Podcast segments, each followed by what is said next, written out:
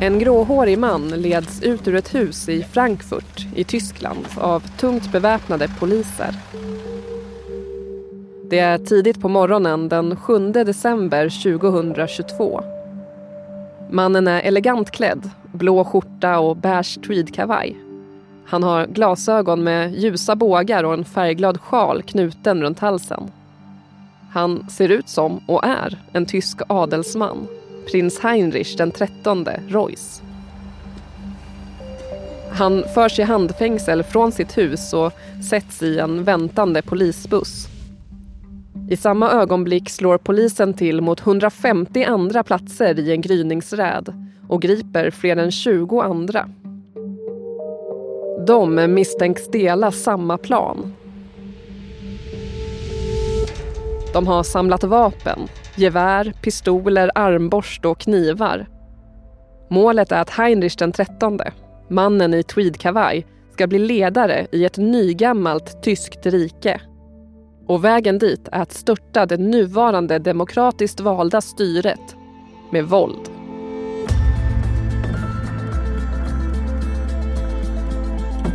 Från Dagens Nyheter. Det här är Spotlight. Idag om adelsmannen bakom kuppförsöket som skakade Tyskland. Jag heter Emma Lokins.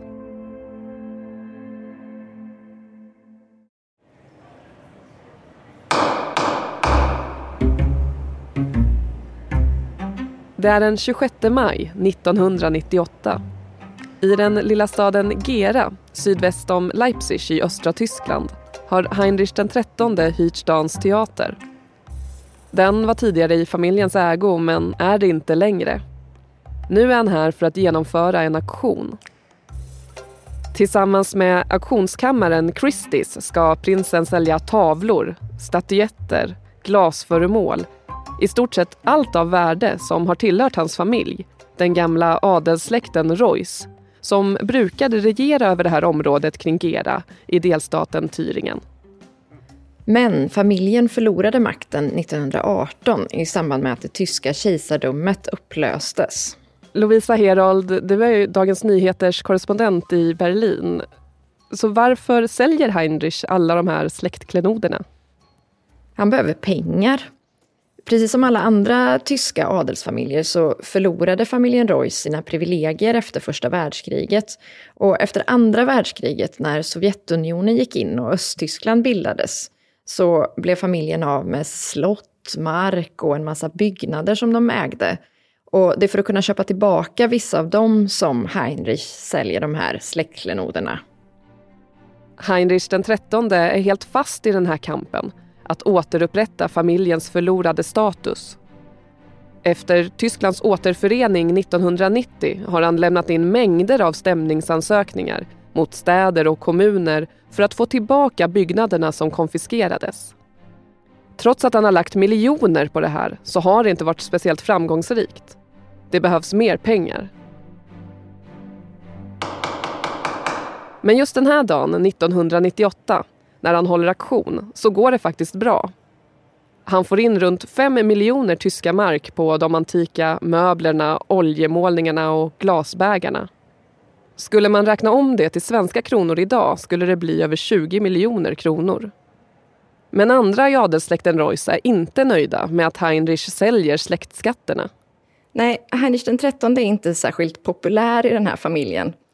Alla män i familjen döps till Heinrich, det är en lång tradition. Eh, hans siffra den trettonde är inte en titel så som vår svenska kung heter Karl XVI Gustav.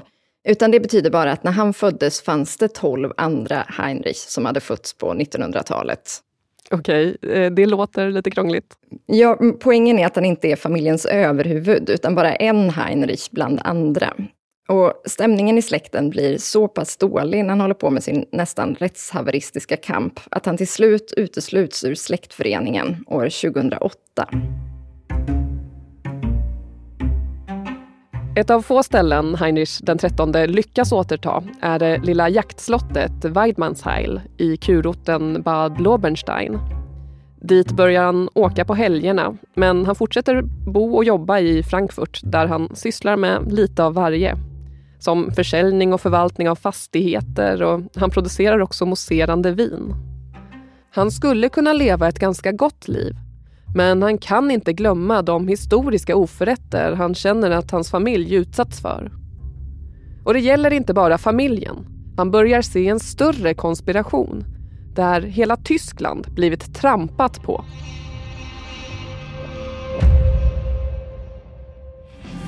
Till hög musik och stroboskopliknande ljussättning tar Heinrich den trettonde, prins Royce, plats på scenen under World Web Forum i Zürich 2019. So the story of my family. Good afternoon, ladies and gentlemen. En annan talare har hoppat av med kort varsel och Heinrich har fått frågan om man kan fylla luckan i schemat. I duvblå kostym och en bred prickig slips sticker han ut bland de entreprenörer och tänkare inom techindustrin som brukar hålla tal på forumet. Han inleder sitt anförande, som han har döpt till Upplev den blåblodiga elitens uppgång och fall. In 1890, my great grandfather, as the reign prince, was forced to abdicate under unfounded pressure Flera i publiken ser med förvåning på medan han klickar sig fram genom sin powerpoint. Snart kopplar han sin släktshistoria till vad som har gått fel med hela riket. Han drar upp flera välkända antisemitiska konspirationsteorier. Bland annat att målet med det första världskriget var att den judiska befolkningen skulle breda ut sig över Europa. The man who controls the British money supply controls the British Empire and I control the British money supply. Nathan Mayer Rothschild, 1850. Vissa i publiken börjar vissla och andra lämnar lokalen medan han proklamerar att det moderna demokratiska Tyskland bara är en illusion. Ända sedan Tyskland kapitulerade den 8 maj 1945 har landet aldrig varit självständigt igen. Men prinsen, Heinrich den tillhör en motståndsrörelse.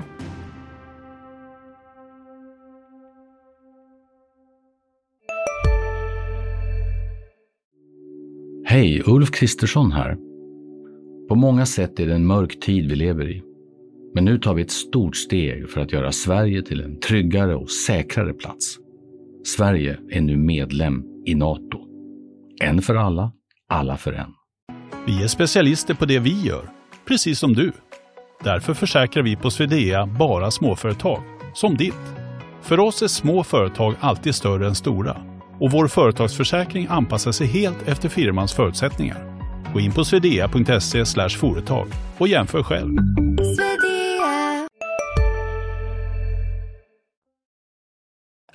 Sedan några år tillbaka har prinsen förenat sina nostalgiska drömmar med de som tillhör en ideologiskt löst sammansatt rörelse, Reisbergerrörelsen. Eh, Reisberger betyder riksmedborgare på svenska. Och anhängare av den här rörelsen menar att de inte är medborgare i Tyskland som det ser ut idag, utan att de lever i det gamla kejsardömet som försvann 1918. Så de drömmer om ett Tyskland så som det såg ut innan första världskriget? Ja, det är det riket som Heinrich den trettonde Reuss drömde sig tillbaka till i det här talet i Zürich 2019. Och det här talet gör att han kommer fram som någon sorts ledare för den här rörelsen.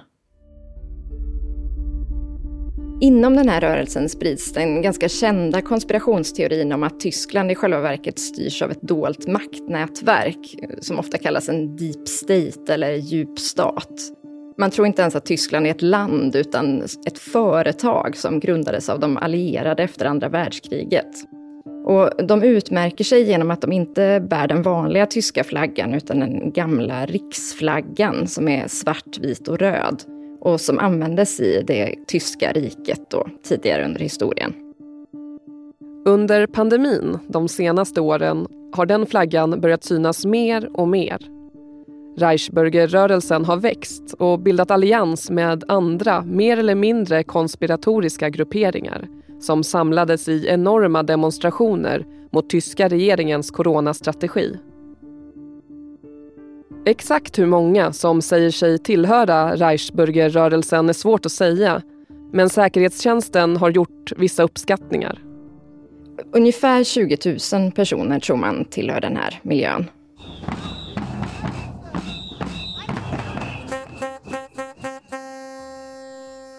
Men är det bara i protesterna som de märks eller gör de faktiskt andra saker för att få tillbaka sitt rike? Ja, en, en, del av metoderna är ganska rättshaveristiska kan man säga. De, de, trycker upp egna pass och körkort för att de inte ser sig som tyska medborgare. Alltså de förnekar att tyska pass är eh, legitima till exempel. Och det har hänt att man har vägrat betala skatt eller böter som man har fått då av samma anledning. Men de har också flera gånger tagit till våld. En socialdemokratisk politiker som jag träffade i Leipzig säger att den här rörelsens närvaro får många människor att känna sig otrygga. Och att vissa mindre städer där de ofta protesterar har blivit en sorts no-go-zoner för vänsterpolitiker och personer med invandrarbakgrund till exempel. För det finns ett rasistiskt element i den här rörelsen? Ja, det finns tydliga kopplingar till extremhögern. Och de har faktiskt redan dödat Ja, det var när polisen tidigt i morse anlände till mannens hem för att beslagta vapen som han hade där, som han sköt mot poliserna. Och eh, två av dem är allvarligt skadade, ehm, för en är läget fortfarande kritiskt. 49-åringen har annonserat att han tillhör den så kallade Reisbürgerrörelsen. Det är alltså en rörelse som inte erkänner den tyska förbundsrepubliken. En av de här poliserna dog sen och ett annat exempel skedde så sent som förra året. Då körde en annan anhängare av den här rörelsen på en polis som blev svårt skadad. Det här var isolerade incidenter.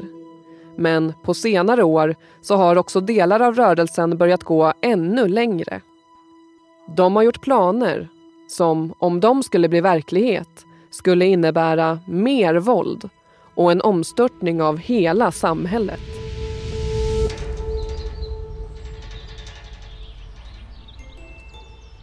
Det ser ut som ett vykort, det lilla vita jaktslottet Weidmannsheil. Det ligger högst upp på en kulle med torn i nygotisk stil omgärdat av en stenmur. Det var det här slottet som Heinrich XIII köpte tillbaka 1990. De senaste åren har han ofta varit här och bjudit in sina adelsvänner för att spela hickory-golf. Det är en gammal speciell variant av golf med handgjorda klubbor med träskaft. Men på senare år ska slottet enligt myndigheterna ha blivit en kommandocentral för några som kallar sig Patriotiska unionen. Planen som rörelsen kokat ihop är detaljerad. Gruppen ska storma den tyska riksdagen, provocera fram upplopp och föra bort parlamentsledamöterna. Och de ska bilda 286 beväpnade skyddskompanier. Kompaniernas uppdrag är att gripa och avrätta människor som har strategiska positioner i samhället. Efter att kuppen genomförts vill de att Tyskland ska styras av något som gruppen kallar för rådet med stöd av en militärgren. För flera militärer och poliser ingår i sammansvärjningen som styrs från jaktslottet. Den här rörelsen har planer på att tillsätta en ny justitieminister. Domaren Birgit Malsack Winkeman som tidigare varit riksdagsledamot för det högernationalistiska partiet AFD. Hon misstänks ha varit med och smitt statskuppsplanerna och har fortfarande ett passerkort till den tyska riksdagen. Gruppen har samlat in miljoner i kontanter och guld för att finansiera den stundande kuppen. De har köpt dyra satellittelefoner för att kunna kommunicera efter att de saboterat mobilnäten och försökt få kontakt med personer i Ryssland för att se om de vill vara med och understödja den nya regimen. Och hur kan vi veta allt det här? Men det här är information som kommer från polisen, från tysk media och från flera utskott i det tyska parlamentet. Inget har ju prövats i domstol än, men polis och åklagare säger att de har en ganska tydlig bild av det som har hänt. Personerna som samlas i jaktstugan har skrivit på sekretesskontrakt. Där står det att straffet för att avslöja planerna för någon utomstående är lika med döden men vad de inte vet är att deras hemliga möten inte är särskilt hemliga. Den tyska säkerhetstjänsten har järnkoll och planerar sitt historiska motdrag.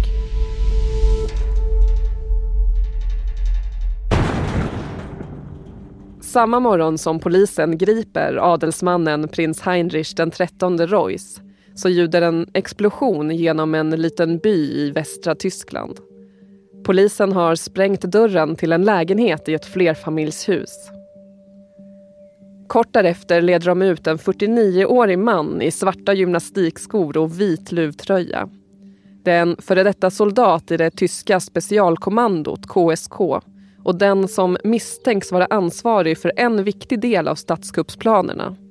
Att få utländska arméer att understödja undanröjandet av det de kallar den illegitima staten.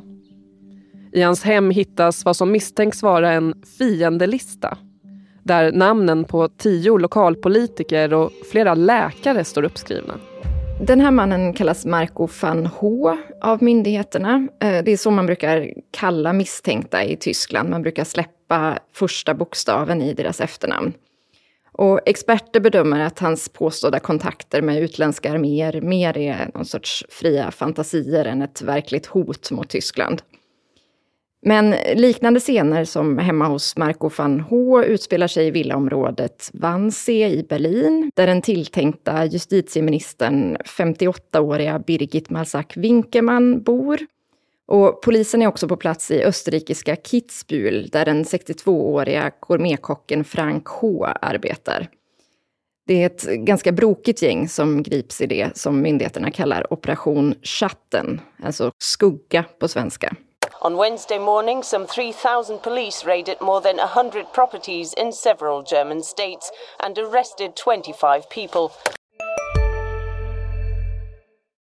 Alltså äter du i duschen? Nej, det gör jag verkligen inte. Men alla gör ju det nu. Duschsnacks, Frans. Vilka alla? Ja, men alla på TikTok och bloggar och allt möjligt. Så det är, de har en tallrik i duschen och så är det lite så här oliver och ostbågar typ. Nej men gud, tapas. Där drar jag gränsen. Jag, jag kan sträcka mig till duschöl. Men annars så får man torka sig innan man hugger in på godsakerna. Ja, men lyssna på Nära vänner, en podd med mig Fanny och dig Frans med Expressen. Viktiga nyheter. Hej, Synoptik här. Hos oss får du hjälp med att ta hand om din ögonhälsa. Med vår synundersökning kan vi upptäcka både synförändringar och tecken på vanliga ögonsjukdomar. Boka tid på synoptik.se. Polisen hävdar att den här tidpunkten, den 7 december 2022, har valts eftersom de, när de avlyssnat den här gruppen, märkt att planerna blivit mer och mer konkreta. Hur nära var det att kuppförsöket kunde genomföras? Ja, de flesta tror ju att det här mer var någon sorts fantasier än något som var nära att lyckas. Men experter som jag har pratat med påpekar att de hade ju verkligen kunnat skada eller kanske till och med döda enskilda personer, även om de inte hade lyckats störta hela den tyska staten. Lovisa, det här är ju inte första gången på senare år som demokratier drabbas av kuppförsök. Vi har sett det i USA och nu i år i Brasilien. Hör de här ihop? Ja, en del forskare påpekar att det finns en del gemensamma drag med till exempel den amerikanska Proud Boys-rörelsen som låg bakom stormningen av Kapitolium. Och det som förenar dem är ju till exempel tron på konspirationsteorier om att länder i västvärlden styrs av den här djupa staten eller deep state. Alltså att regeringen inte är legitim och folkvald utan bara en fasad som döljer någon sorts hemligt maktnätverk. Och i Sverige hörde man för inte så länge sedan om att Säpo slagit till mot några som ägnat sig åt något som kallas för olaglig kårverksamhet. Vad brottet går ut på det är att man har bildat eller deltagit i en sammanslutning som i vart fall skulle kunna utvecklas till ett maktmedel ett olovligt maktmedel som, som på något sätt skulle kunna likna en militär eller en polisiär styrka. De hade militär koppling och enligt källor i media så rör det sig om en överstelöjtnant och en vapeninstruktör. Det här låter ju lite bekant med det vi hört om den tyska storyn. En likhet man tänker på spontant är att personer i båda de här fallen varit anställda av försvaret och alltså har tillgång till både vapen och information. Och det väcker ju en del frågor då om hur bra kontroll man har på sina anställda inom det svenska och tyska försvaret och också om hur, hur farliga de här planerna var. Och om vi går tillbaka till det tyska fallet, vad händer nu juridiskt med de som greps? Just nu sitter 25 personer häktade, väntan på rättegång. Utredningen pågår för fullt. Polisen går bland annat igenom laptops och annat bevismaterial som man, har, man beslagtog då i samband med de här razziorna i december. Men det kan dröja flera månader innan de här utredningarna är avslutade och man kan inleda rättegångarna. Och en av dem är alltså Heinrich den trettonde, adelsmannen som skulle bli nya Tysklands ledare. Men vad säger resten av familjen Reuss om att deras släkting nu har gjort den här gamla släktens namn världsberömt på det här sättet? De är inte jätteförtjusta i det. De pratar om att de skäms över den här förvirrade gamla mannen som de kallar honom. Och en annan Heinrich, den som nu är överhuvud för den här familjen och en avlägsen kusin till Kupp-Heinrich den trettonde, säger att eh, hans släkting har fått allt det här om bakfoten.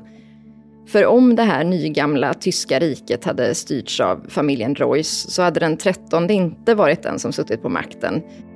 I den här tronföljden så kommer han först på plats nummer 17. Du har lyssnat på Spotlight med mig, Emma Lokins. Producent var Marcus Morey Haldin. Exekutiv producent David Mer. Slutmix Patrik Miesenberger. Ljudklippen i avsnittet kommer från Sveriges Radio, JFDA, World Web Forum och Deutsche Welle. Ansvarig utgivare för Dagens Nyheter är Peter Wolodarski.